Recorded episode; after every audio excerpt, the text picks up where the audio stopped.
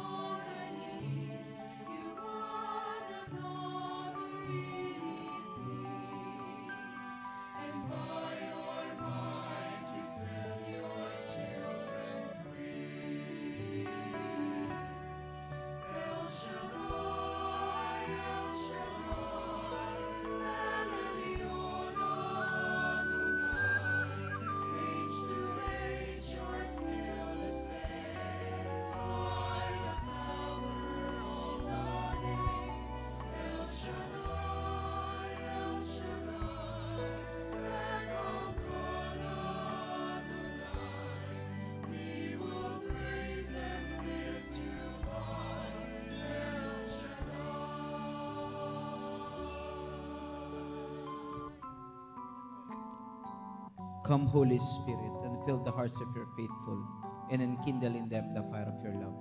Send forth your Spirit, and they shall be created, and you shall renew the face of the earth.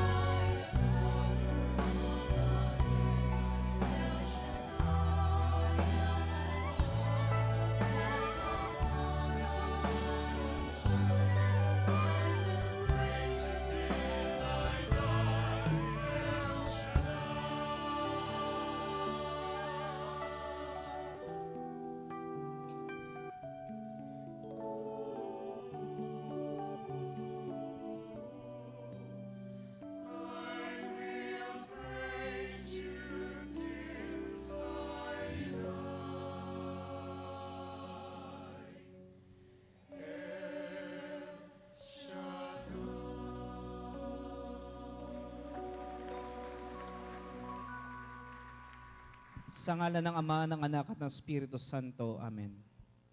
Ama naming Diyos, o Yahweh El Shaddai, patuloy ka namin pinupuri, pinapasalamatan at niluluwalhati sa aming buhay. Ama naming Diyos, kami po ay nagpapasalamat sa biyaya na kami ay nakarating dito sa kabila ng banta sa aming kalusugan. Tunay nga po, Panginoon, na ito ay isang pruweba ng aming pananampalataya at pagtitiwala sa iyo. Ama namin Diyos, kami po ay nagpapasalamat dahil naririto pa rin kami nakapagpupuri sa iyo na ibubulalas ng aming mga bibig ang kabutihan mo, Panginoon, sa kabila na nangyayari ngayon. Kami po ay naniniwala na kailanman walang segundo, minuto o oras na kami ay iyong iniwanan. Hindi mo kami pinababayaan. Kaya Panginoon, kami naniniwala kasama ka namin sa gabing ito. Ama namin Diyos, kami po ay patuloy na humihingi ng tawad sa lahat ng aming nagagawang pagkakasala. Linisin mo ang aming puso na narumihan ng kasalanan. Adalangin po namin ang iyong mapagpalang dugo. Ang iyong mapagpalang dugo, O Jesus, ang siyang maglinis sa amin at gayo rin ay magsanggalang sa amin. Panginoon, amin din pong dalangin na sa oras po nito, patuloy kaming kumapit sa iyo.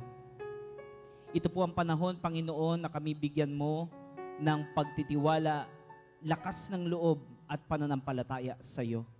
Ama namin Diyos, kami pong lahat ay sa iyo lamang umaasa. Kaya dalangin po namin na wag mo kami pababayaan. Gayon din po ang aming po mga pamilya.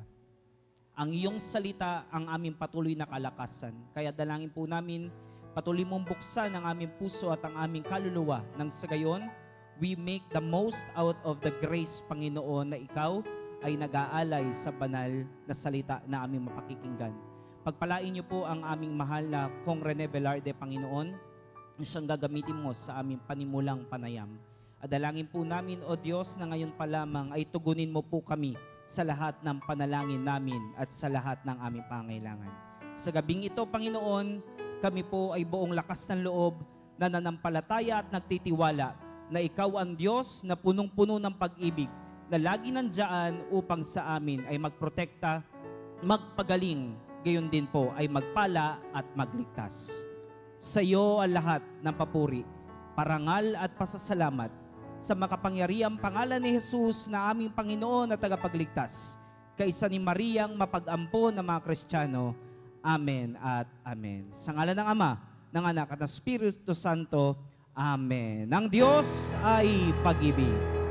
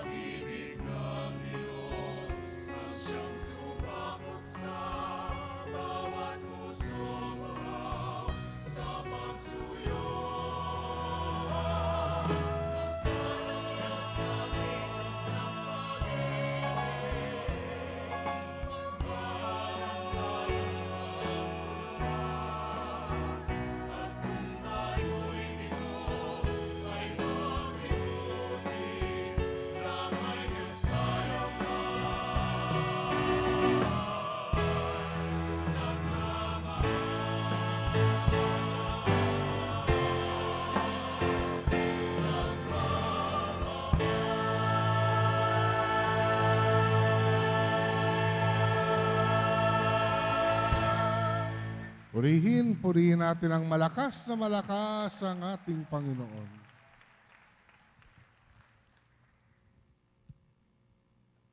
Ang kapayapaan ay sumainyo. Tonight, brothers and sisters, our healing message is taken from the second book of Chronicles, chapter 7, verses 11 to 18. When Solomon had finished the temple of the Lord and the royal palace, and had succeeded in carrying out all he had in mind to do in the temple of the Lord and in his own palace, the Lord appeared to him at night and said, I have heard your prayer and have chosen this place for myself as a temple for my sacrifices. When I shut up the heavens so that there is no rain, or command locusts to devour the land, or send a plague among my people, if my people who are called by my name will humble themselves and pray and seek my face and turn from their wicked ways, then will I hear from heaven and will forgive their sin and will hear, heal their land. Now my eyes will be open and my ears attentive to the prayers offered in this place. I have chosen and consecrated this temple so that my name may be there forever. My eyes and my heart will always be there. As for you, if you walk before me as David your father did, and do all I command, and observe my decrees and laws, I will establish your royal throne as I covenanted with David your father when I said, You shall never fail to have a man to rule over Israel. Glory to God. Glory to Christ Jesus. Naipagawa nga ni Solomon ang templo at ang sarili niyang palasyo. Buong buo niyang sinunod ang lahat ng plano niya ukol dito. Isang gabi sinabi sa kanya ni Yahweh, Narinig ko ang iyong dalangin. Itinangi ko ang lugar na ito para paghandugan ng mga alay sa akin. Maaaring ipinid ko ang langit at hindi pumatak ang ulan. Maaaring magpadala ako ng mga balang upang salantain ang lupaing ito. Maaaring palaganapin ko sa aking bayan ang salot. Ngunit sa sandaling ang bayang ito na aking pinili ay magpakumbaba, manalangin, hanapin ako at talikdan ang kanilang kasamaan, diringgin ko sila, patatawarin ko sila, at ibabalik ko sa kanilang lupain ang katiwasayan at kasaganaan. Diringgin ko nga ang mga dalangin gagawin dito ngayon at magpakailanman. Hinirang ko at in- itinalaga ang bahay na ito upang mamalagi rito ang aking pangalan. Pangangalagaan ko at pakamamahalin ang puok na ito magpakailanman. Tungkol naman sa iyo, kung mananatili kang tapat sa akin gaya ng iyong amang si David, kung susundin mo ang lahat kong mga utos at tagubilin, magiging matatag ang iyong paghahari. Naipangako ko sa kanya na hindi siya mawawalan ng supling na lalaki na maghahari sa Israel. Mga kapatid, ang salita ng Diyos. To God be the glory.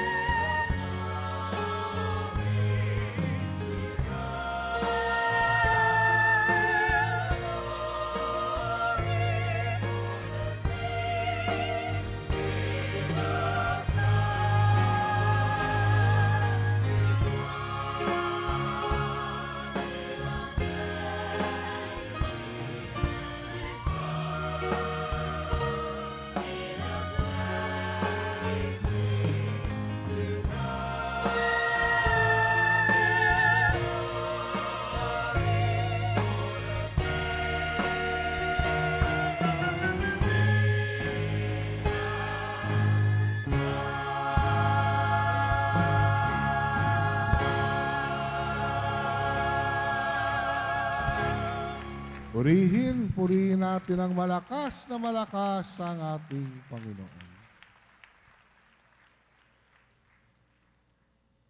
Mga kapatid, isang pinagpalang gabi sa inyong lahat. Tonight, brothers and sisters, I have good news for you.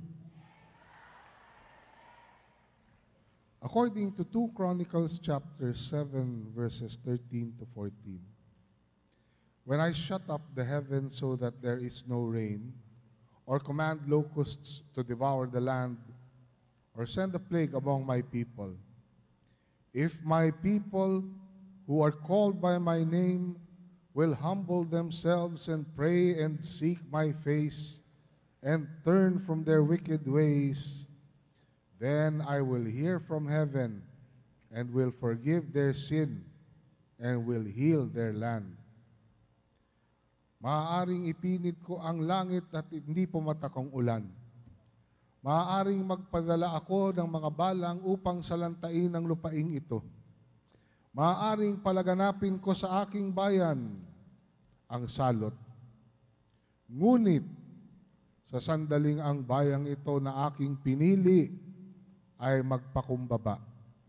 Manalangin, hanapin ako, at talikdan ang kanilang kasamaan. Diringgin ko sila, patatawarin ko sila, at ibabalik ko sa kanilang lupain ang katiwasayan at kasaganahan. Purihin natin ang Diyos, purihin natin ang ating Panginoon.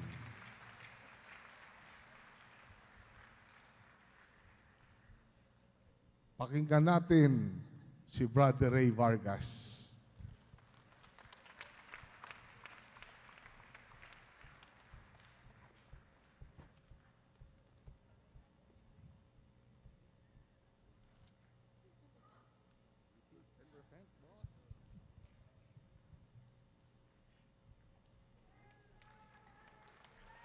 Purihin natin ang Panginoon na malakas na malakas.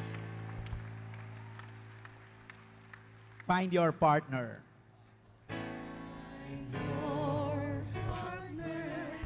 Ayon sa ating servant leader at sa ating pagpalakpak.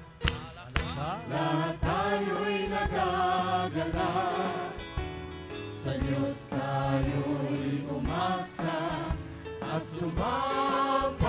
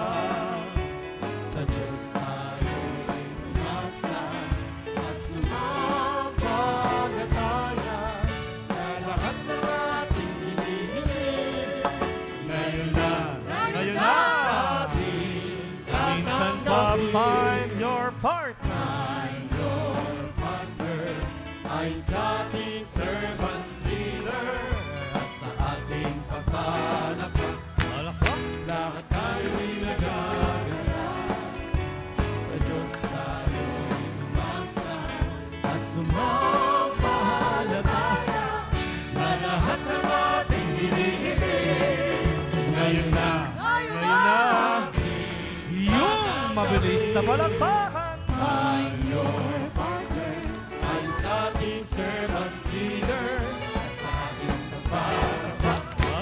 Lahat tayo'y nagagala Sa Diyos tayo'y umasa At sumampalataya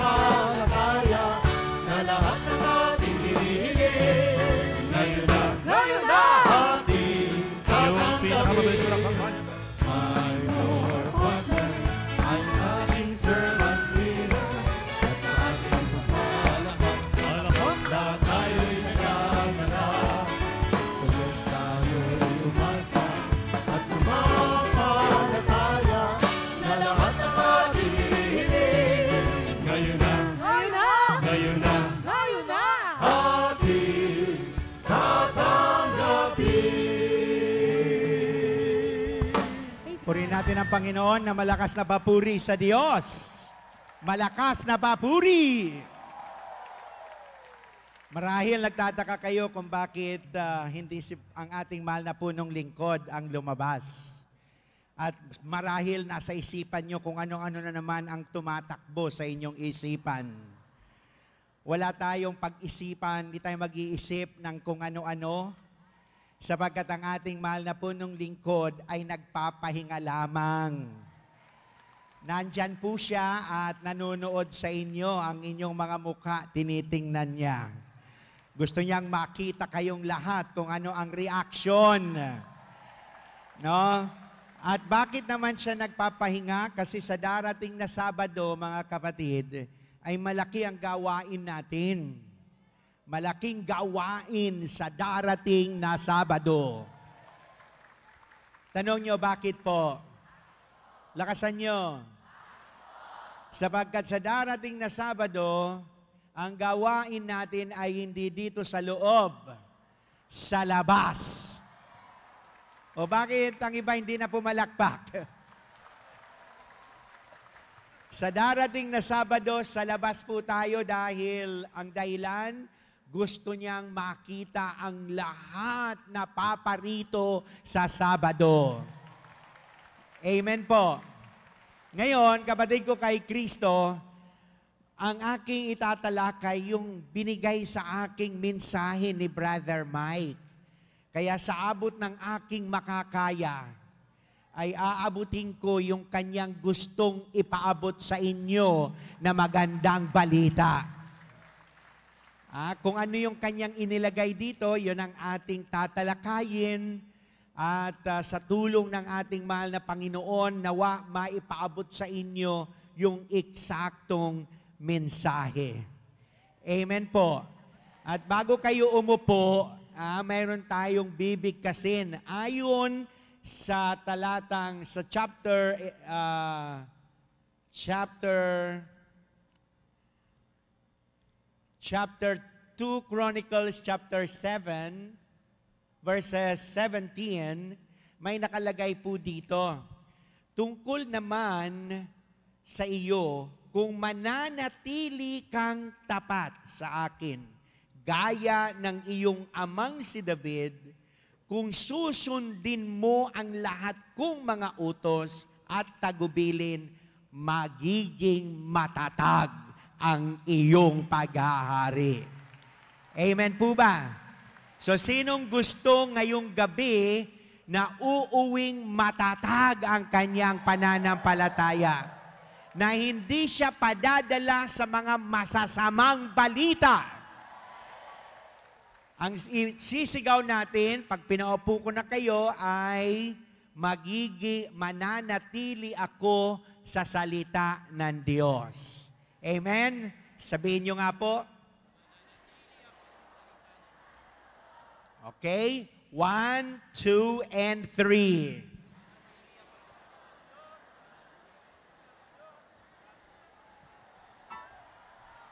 Purihin natin ang Panginoon. Lahat ng mananatili sa salita ng Diyos ay sumusunod lamang ayon lamang sa kanyang kalooban. Kayo po ba'y malalim ang pananampalataya nyo? Kung malalim ang inyong pananampalataya, itaas nyo yung inyong mga prayer requests. At sa pagtaas natin, kasama na rito ang request natin na ayon sa pronouncement ng ating mahal na punong lingkod na pakatapos ng kwaresma, tapos na ang coronavirus. Kasama yan sa ating pagtaas. Amen po ba? So pagtaas po natin, ah, ah, ang ating aawitin at dadasalin sa Panginoon, our Lord will answer our prayer.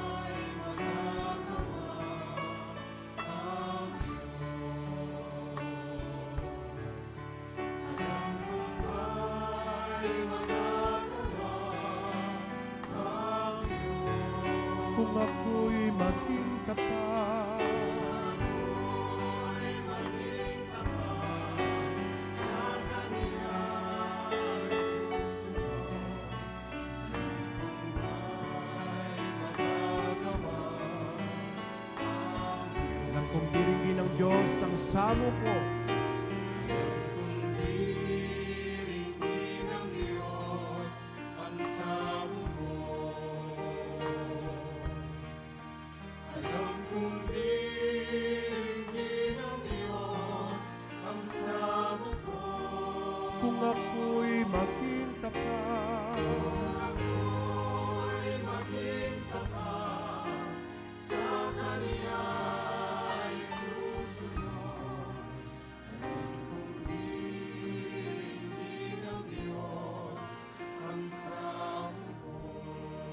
dakilang Panginoon, ngayon pa lang inaangkin na namin ayon sa aming pananampalataya na lahat ng aming mga prayer requests kasama ang prayer request namin tungkol dito sa mga nangyayaring karamdaman ay amin ang inaangkin na lahat ng aming kadalang panalangin ay darating at uuwi kaming lahat na mga answered prayers, O Lord. In Jesus' name, say Amen.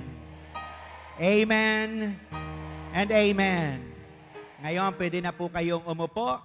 At ah, dito sa healing message na ating ipapahatid ay ayon sa ginawa ng pi- pinagnilayan ng ating mahal na punong lingkod.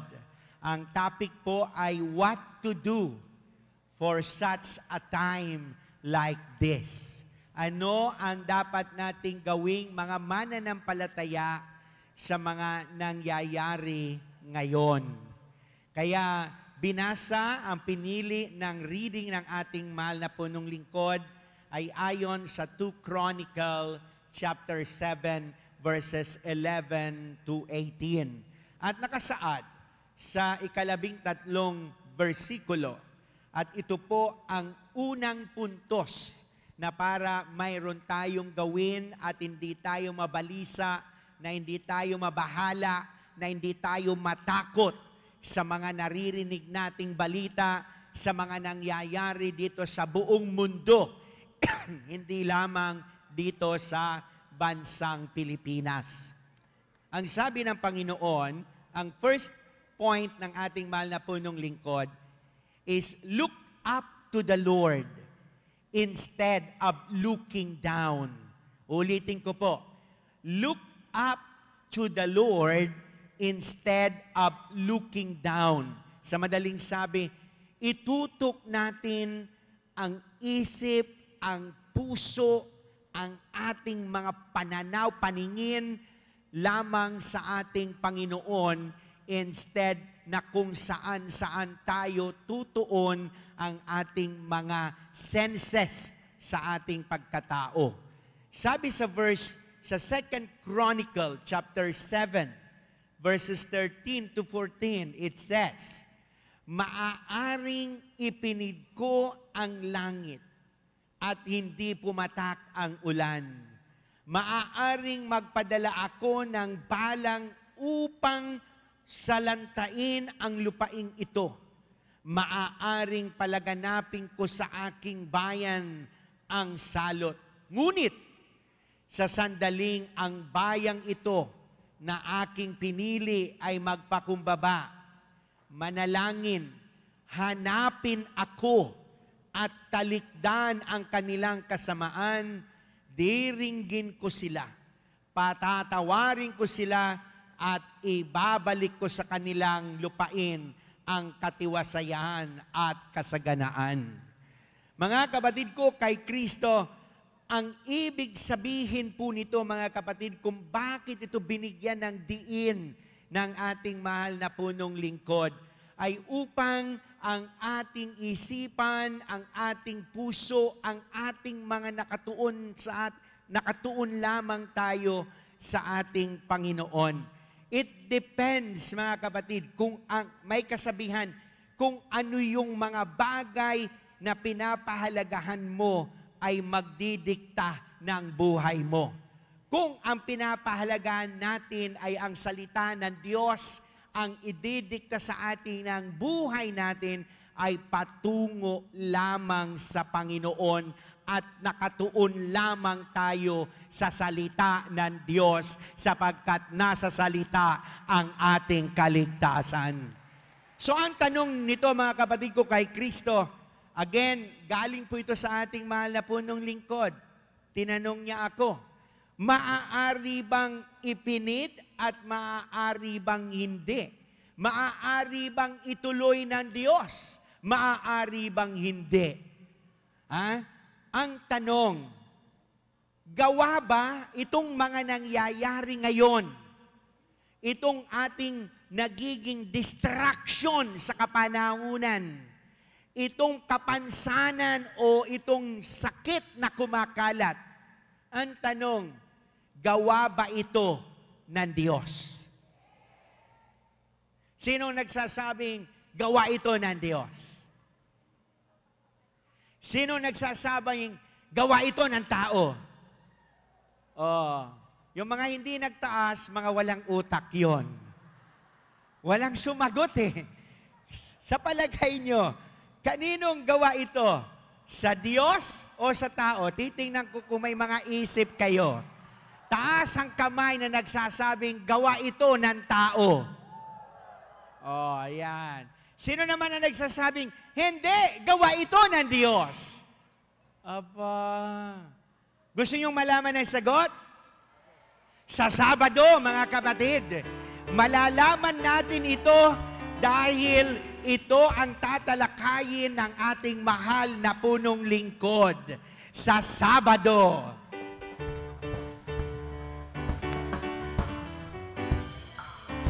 Nais mo pagpalain Simulan at tapusin ang gawain. At may mahalaga kang sasabihin Ang punong lingkod natin Sa mga aral ni El Shaddai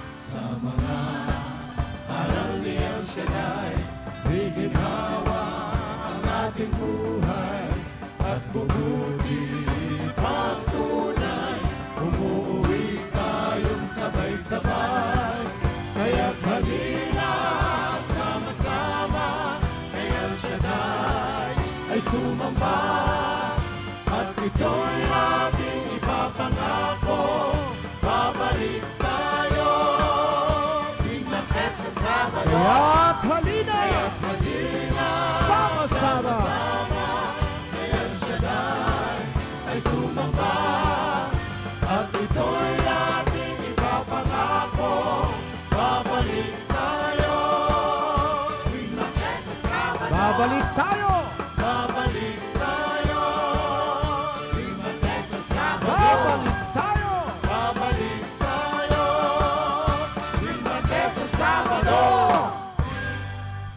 Purihin natin ang Panginoon.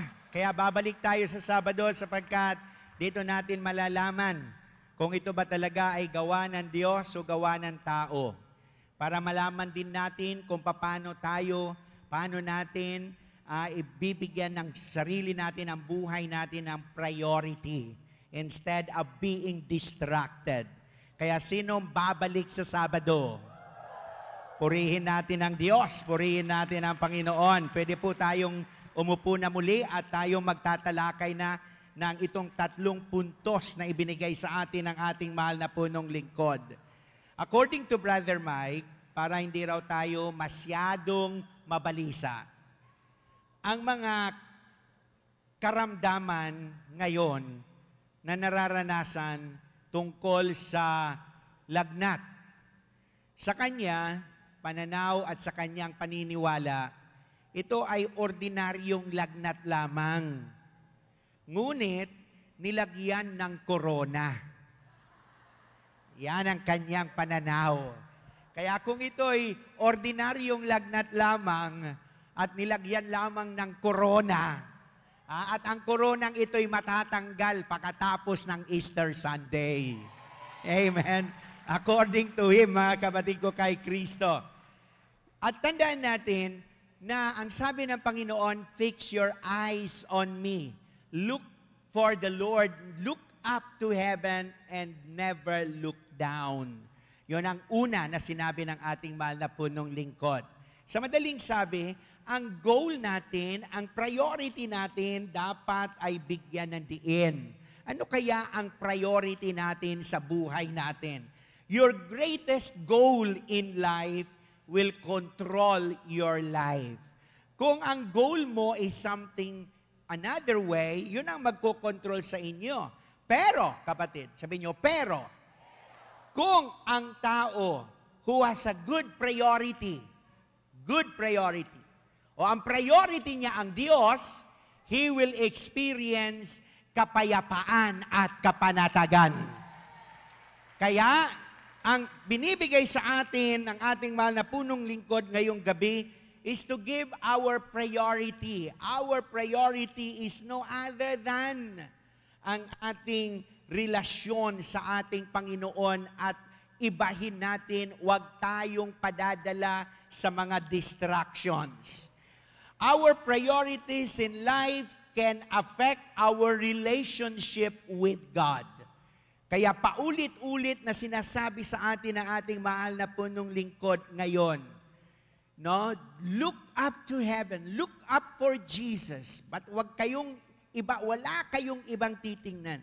Fix your eyes on Him. And even in Psalm chapter 16, verse 8, verses 8 to 9, ang sabi dito sa Salmo, I have set the Lord always before me because He is at my right hand. I shall not be shaken. Therefore, my heart is glad and my whole being rejoices. My flesh also dwells secure.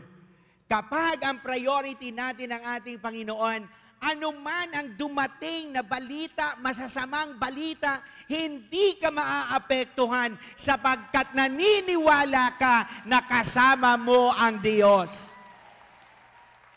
Kaya ako'y naniniwala, take note, take note, ha? check on this.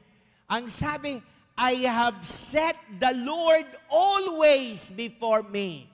And when you go on break in your relationship with God, you give room for worries, burdens, and fears to come into your life. Kapag naputol o humiwalay ka, kaya sabi kanina sa verse 17, kapag tayo ay mananatili, at kapag hindi tayo manatili, napahiwalay tayo, ang relasyon natin ay nagkawendang-wendang, and therefore, diyan papasok, magkakaroon tayo ng espasyo sa buhay natin. At ang espasyo na yan, papasukan yan ng mga worries, papasukan yan ng mga burdens, papasukan yan ng takot. Kaya, kung sa mga nangyayari ngayon, malibang tayo, mawala tayo sa paningin ng Diyos, Yan ang mga taong natatakot. Yan ang mga taong nabibigatan sa kanyang pinagdadaanan. Pero kapag tayo ay nakatutok kay Kristo, hindi bibigat ang ating mga pagdadaanan. Anong ibig sabihin nito? Look up to heaven. Never look down. Sapagkat ang ating relasyon sa ating Panginoon is never, sabihin nyo, never seasonal. Minsan, ah, naaalala ko si Vilma Santos. Ang tawag sa kanya, a woman for all season. O, ang ibig sabihin naman natin dito sa ating relasyon sa Panginoon, it is never seasonal. Just because mayroong mga sakit na nararanasan, ha? Ang lahat ng tao, ihiwalay, magla-lockdown, sisarahan ang simbahan at hindi na pupunta sa simbahan. If it is never seasonal, ano man ang nangyayari, walang lockdown sa mga anak ni Yahweh El Shaddai. Tanong nyo, bakit po? Sabagkat the more we become fixed to the Lord, the more tayong magiging constantly growing every day. Kukunin ko uli ang salita na sinasabi at binibigkas ng ating mahal na punong lingkod. Yung salitang consistent. Yung salitang religiously. Yung salitang hindi napuputol but consistent. Kung ang ating paningin ay consistent, kapatid ko kay Kristo, here, it teaches us that to make sure that if we are consistent, anuman ang dumaan na mga pagsubok sa buhay natin, hindi ka madadala at matatangay. Para lalo nating maunawaan ang sinabi ng ating mahal na punong lingkod, look up to the Lord instead of looking down, mas mauunawaan natin itong halimbawa kay Maria at kay Marta. Ang sabi doon sa Luke chapter 10 verses 39 to 42, ang sabi dito, and she had a sister called Mary who sat at the Lord's feet and listened to his teaching. But Martha was distracted with much serving. And she went up to him and said, Lord, do you not care that my sister has left me to serve alone? And tell her then to help me. Anong sabi ng Panginoon? But the Lord answered her, Martha, Martha, you are anxious and troubled about many things, but one thing is necessary. Mary has chosen the good portion which will not be taken away from her. Anong ibig sabihin nito mga kapatid ko kay Kristo?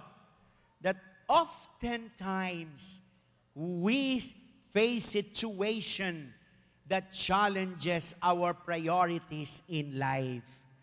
Ano ba ang priority natin ngayon? Hindi na ba kayo nagsawa sa pakikinig ng coronavirus na yan? Ano ba talaga ang priorities natin ngayon? Yang mga karamdaman ha, na naririnig natin kung saan-saan. Kapatid ko kay Kristo, today we are faced a situation that the wrong way is more likely to be chosen than the right. Jesus today is instructing us that we should always choose, choose the things that cannot be taken away from us. In other words, kapatid ko kay Kristo, we should go for the most essential thing in life. Yung pinakamahalaga sa buhay natin. At ang pinakamahalaga sa buhay natin na hindi mawawala sa atin and nobody will take it away from us is no other than Jesus, who is our Savior. At ang bagay na yan cannot be taken away from you. Uh, are the, those you store up in heaven. We store up things in heaven as we conform our hearts to God through Jesus as you study the Word of God wholeheartedly. You store up things in heaven, the things we store here on earth. Anong ibig sabihin nito mga kapatid ko kay Kristo? Na anuman ang mga ginagawa natin, anuman ang mga achievements natin that are perishable, they're time bound and whatever is time bound is not reliable.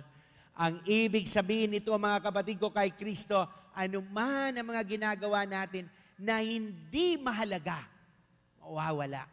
Even yung mga pinag-aralan natin, mawawala. Tatandaan natin na ang sinabi, not even a single dot and period at salita, hindi pwedeng bawasan ang salita ng Diyos. So, kapatid ko kay Kristo, ang tanong, kung tayo ay naghahanap ng secure place, sino rito ang naghahanap ng secure place? Dahil pinasara na. Pinasara ang eskwela. Pinasara ang mga mall. Pinasara pati simbahan, pinapasara na sa abroad. Ha? Sa abroad. Pinasara na sa Italy. Mantakin mo, nandoon pa naman ang Roma. Nandoon pa naman ang Santo Papa. Ha? Pero ngayon, ano, naka-lockdown, sarado lahat. Ako'y naniniwala, kapatid ko kay Kristo. Ha? Pag tayo nagpadala, matatakot ka nga. Pero kapag kasama mo si Yahweh, hindi ka matatakot. The Father's work is simple. If you want a secure place, look up for Jesus. Yan ang lugar na kung saan tayo ay completely, sinasabi ko, completely secure. Bakit? Ang sabi dito, kapatid ko kay Kristo, that oftentimes we consider things that are not essential. Ang daming mga hindi essential. Mag-asawa, anong pinag-aawayan? Essential ba? Hindi. Selos, essential ba yan? Pasensya ka, nag-asawa ka ng gwapo. Ba't ka magseselos? Essential ba yan? Anong pinag-aawayan? Pera. Pag tinanong mo, may pera ba? Wala. Eh wala palang pera, pinag-aawayan. Pera. Mga non-essential, kapatid. The essential thing is this. Ang sabi ng ating mahal na punong lingkod nung nakaraang Sabado, napakaganda. No? Dusi. Tama ba? Dusi. Anong letrang D? Ha? O, divine. At least kayo nakikinig. Ang mga preachers, walang sagot. Hinihintay ko dapat malakas ang sagot ng mga yon. Wala, kaya hindi ako humaharap dyan. No? Kasi kapag hinarap ko yan at tinanong ko, wala silang isasagot. So, Dusi, ulitin natin. Ano ang letrang D? Divine. Eh, saan ka ba, ba naman pupunta? Pupunta ka ba sa tao? O pupunta ka sa Diyos? Aba, sa Diyos. Ha? Eh, ano naman yung letrang U? O, kita nyo? O, tama, wala pa rin silang sagot. Anong letrang U? O, ngayon sumagot na sila, narinig na sa inyo yung sagot. Biro lang. Magagaling yan eh, nakikinig yan. Unchangeable. Ano ibig sabihin? Na ang Diyos nating tinututok ang ating isip at mga mata at, at ating mga puso with all our heart, with all our mind, with all our heart, nakatutok tayo sa Diyos na hindi nagbabago. Siya ang Diyos noon at ngayon at magpakailanman. No, napakaganda. At ano yung letrang S? Sacrificial. Napakaganda. Aba, ano yung sacrificial?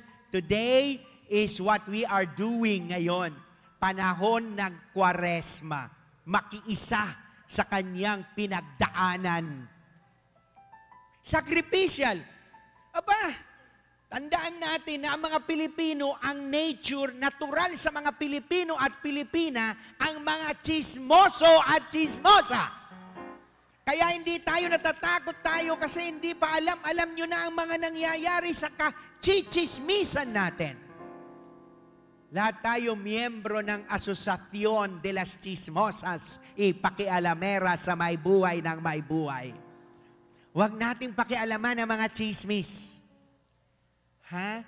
Sapagkat konting sakripisyo yan.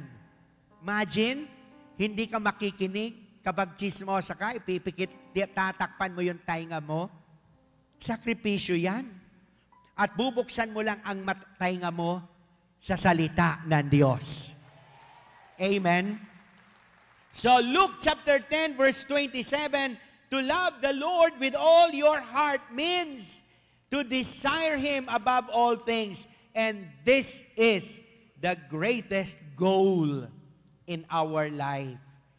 And the most essential thing in life is to love. Instead, na kung ano-anong mga naririnig natin. The Lord and to be conformed in the image of His beloved Son, Jesus. In other words, it is to fix your eyes, your heart upon Jesus. Makikita po natin ito sa Hebrew chapter 12 verse 2.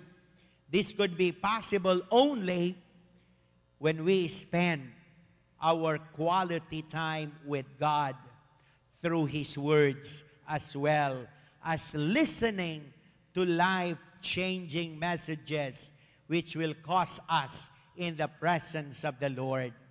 Kaya ako'y naniniwala, kapatid ko kay Kristo, na upang makamtan natin ang great good, ang ating security, ang calmness at kapayapaan, then we must set as our greatest desire or aim in life is no other than Jesus. Amen? Tatandaan natin that anything that is not pleasing to God is not helpful to humanity. Anything that is not pleasing to God is not helpful to humanity. Martha was distracted because she was looking at was, what was helpful to men rather than what was pleasing to God. Lahat tayo ngayon nababother kung ano ang dapat gamot. Eh wala naman talagang gamot. Sabi nga ng ating mahal na punong lingkod, simpleng lagnat lang yan.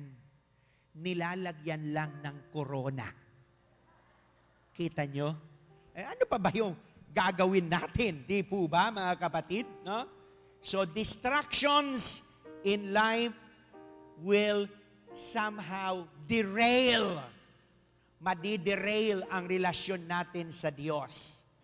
And Psalm 27 verse 4, One thing have I asked of the Lord, that will I seek after, that I may dwell in the house of the Lord all the days of my life, to gaze upon the beauty of the Lord and to inquire in His temple. Ito na ang pangalawang punto. So yung una ay yung punto na we have to look up for to the Lord instead of looking down. Pangalawa, go to the house of prayer built to worship God. Ang sabi dito, according to Brother Mike and his, according to his reflection, Second Chronicles chapter 7, verses 15 to 16. Now my eyes will be open and my ears attentive to prayers offered in this place. I have chosen and consecrated this temple so that my name may be there forever. my eyes and my heart will always be there. Diringgin ko, diringgin ko nga ang mga dalangin gagawin dito ngayon at magpakailanman. Hinirang ko at itinalaga ang bahay na ito upang mamalagi rito ang aking pangalan. Pangangaalagaan ko at pakamamahalin ang puok na ito magpakailanman. Amen. So anong ibig sabihin nito mga kapatid? Na ito na yung oras. Ha? Medyo I'm sad a little bit kasi naapektuhan tayo sa nangyayari. Minsan nakita ko dati maraming marami yan dyan. Ha? Pero sabi dito, ha? Diringgin ko nga ang mga dalangin gagawin dito ngayon at magpakailanman. Hinirang ko at itinalaga ang bahay na ito. Ang house prayer na ito. Upang mamalagi rito. Tayo. Mamalagi rito ang aking pangalan. Dito natin especially matatagpuan, mararamdaman ang pangalan at ang presensya ng ating Panginoon. Kaya anong sabi ng ating Panginoon, whenever two or three are gathered in my name, I am in the midst. Naririto. At bawat naroon ang presensya ng Panginoon, hindi pwedeng umalis ang mga naroroon na hindi dala ang himala at tanda. Bakit? Nasa Kanya ang lahat. Nasa Kanya. Kung nasa Kanya ang lahat, no one can stop us. No one can hinder us. Walang makapagpipigil sa atin na tayo'y dadal, pupunta rito upang sabay-sabay mananalangin sapagkat dito sa lugar na ito ang presensya ng ating Panginoon. Kaya sa Sabado, sa Sabado, babalik tayo. Dito natin makikita, kung hindi ko man ito, kung mali man ang aking panalangin, ay pagnilay-nilay. Pero alam ko, tinutulungan tayo ng banal na Espiritu. Pero mas mapapaliwanag ito ng ating mahal na punong lingkod. Amen po ba?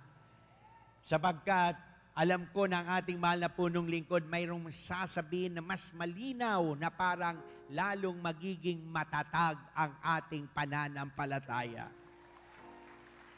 And so, kapatid ko kay Kristo, diringgin niya itong lugar na ito.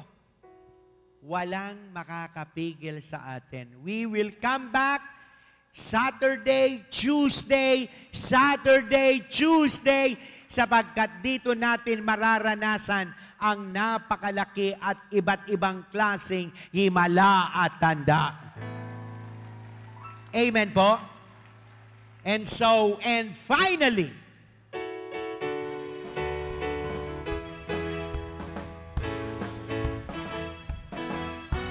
Anong kagalakan ang aking nadarama Sa tuwing ako'y nakikinig ng banal na salita Malawan ko ang susi ng kaniyang mga himala. Sa gabay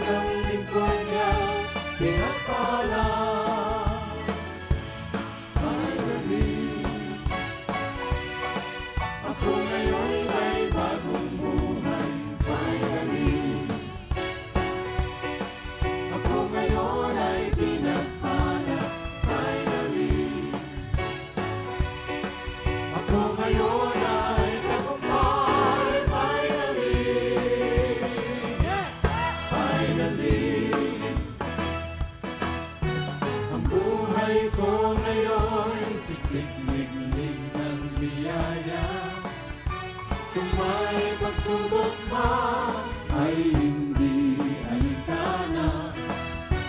Ako'y punong-puno ng pag-asa kalakasan sa pagtahak sa landas ng kabayan.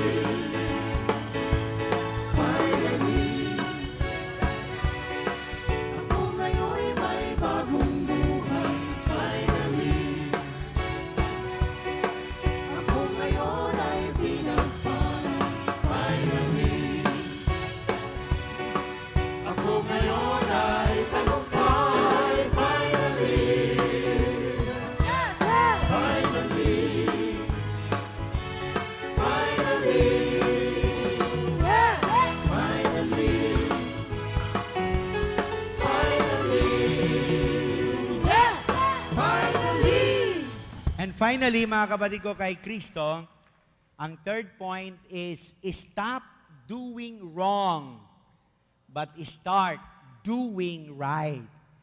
Sa ngayon, we are being challenged. Kung gusto talaga natin maging matatag, pagpalain, maging malapit at ang relasyon natin sa Lord ay maging consistent, then it is about time. Lalong-lalo na ngayon, panahon ng kwaresma. It's about time that we reflect. It is about time na magpagnilayan natin kung ano ang personal relationship natin sa Panginoon. Nasaan tayo ngayon? Kung totoo ba na ang relasyon natin sa Diyos ay according to His commandment na nagsasabing, Love God with all your heart, with all your mind, with all your strength, and with all, all yours. At ito bang lahat ng ito nakikita ba natin sa ating kapwa? At ginagawa natin sa ating kapwa? At kung marami tayong mga nagagawa, sabi nga dito kapatid ko kay Kristo, babasahin ko uli yung binigyan ng pinaka-highlight ng ating mahal na punong lingkod. In verse 13 of the same chapter, 2 Chronicle chapter 7. Maaaring ipinid ko ang langit at hindi pumatak ang ulan.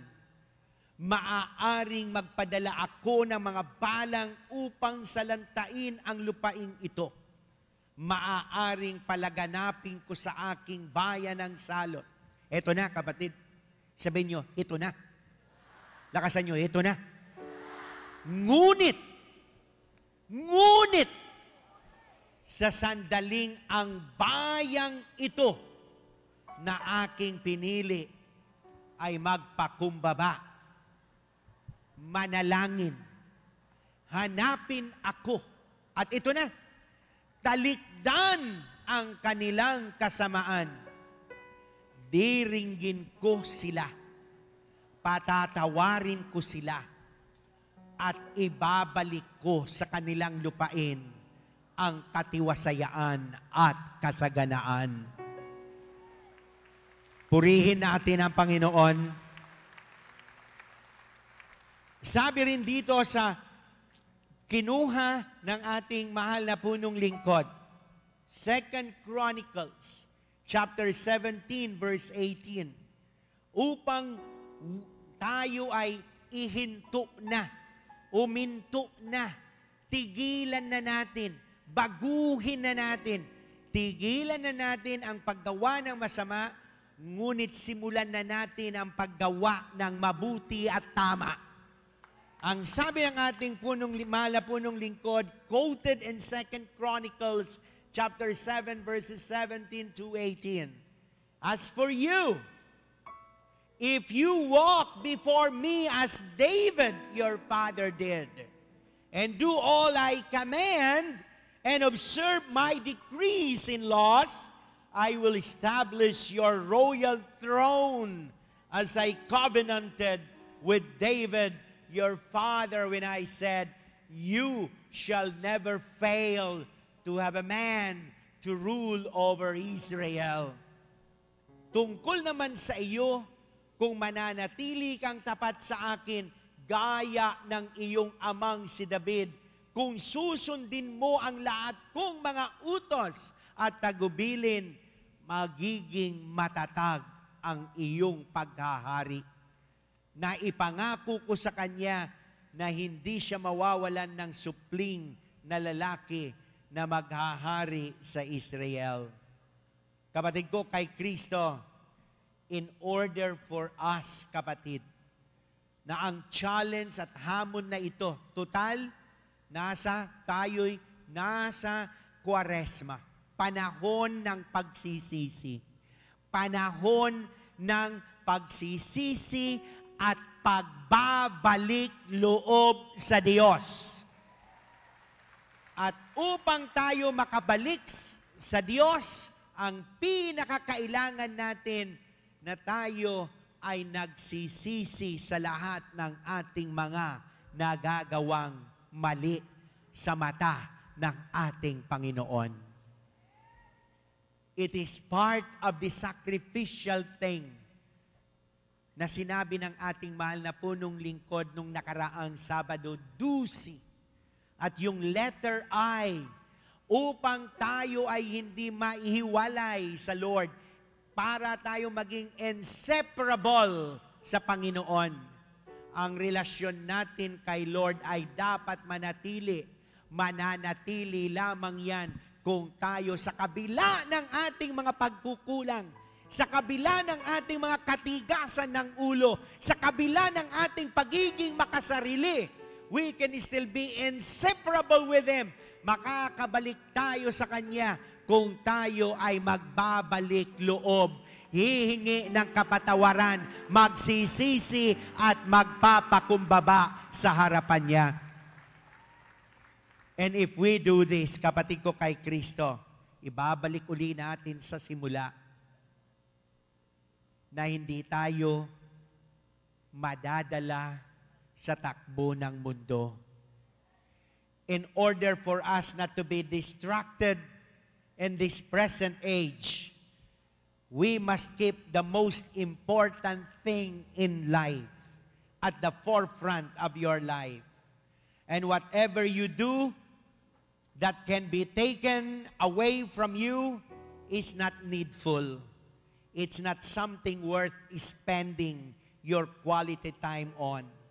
The best thing is do the things that would last forever.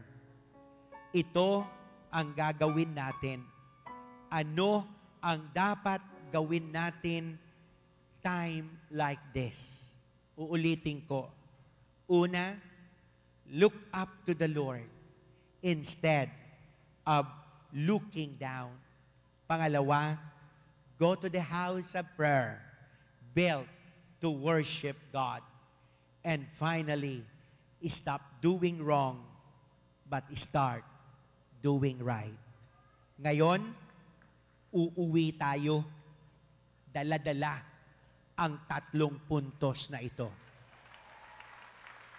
At sapagkat dala-dala natin to, sa pag-uwi natin, ako'y naniniwala na hapang hahawakan natin ang salita ng Diyos, nahaharap uli tayo sa labas, makakarinig uli tayo ng iba't ibang mga balita, at paglabas natin, baliwala na sa atin yon sapagkat nakatutok na tayo, may pinanghahawakan na tayo, mayroon na tayong pinaniniwalaan na walang iba kundi ang ating Panginoon na magbibigay sa atin ng kaligtasan. Let's all stand. Tayo po tayo kasi may mga nakaupo pa. Taas natin ang ating mga kamay. Pikit natin ang ating mga mata. At sa pagpikit natin ang ating mga mata, mga kapatid ko, kay Kristo, kasama sa pagsisisi natin, sapagkat minsan nadadala tayo sa takbo ng mundo. At kapag nadala tayo sa takbo ng mundo, nadiderail ang relasyon natin sa Diyos. Subalit, ang Diyos ay laging handa kapag tayo ay nagsisi.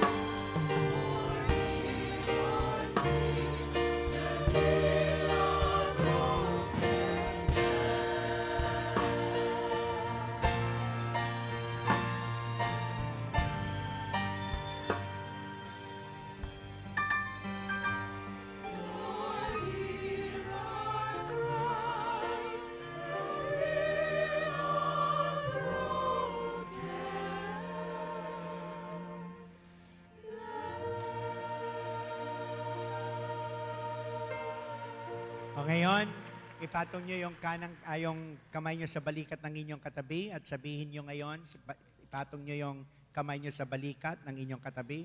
Patong nyo lang, huwag kayong maghawakan. Iba na yung nakapatong. No? Sabihin nyo sa kanila, kapatid, kung naniniwala ka sa salita ng Diyos at sa kanyang pangako at susundin mo ang utos niya, tsak yun. Tsak yun. Tsak yun.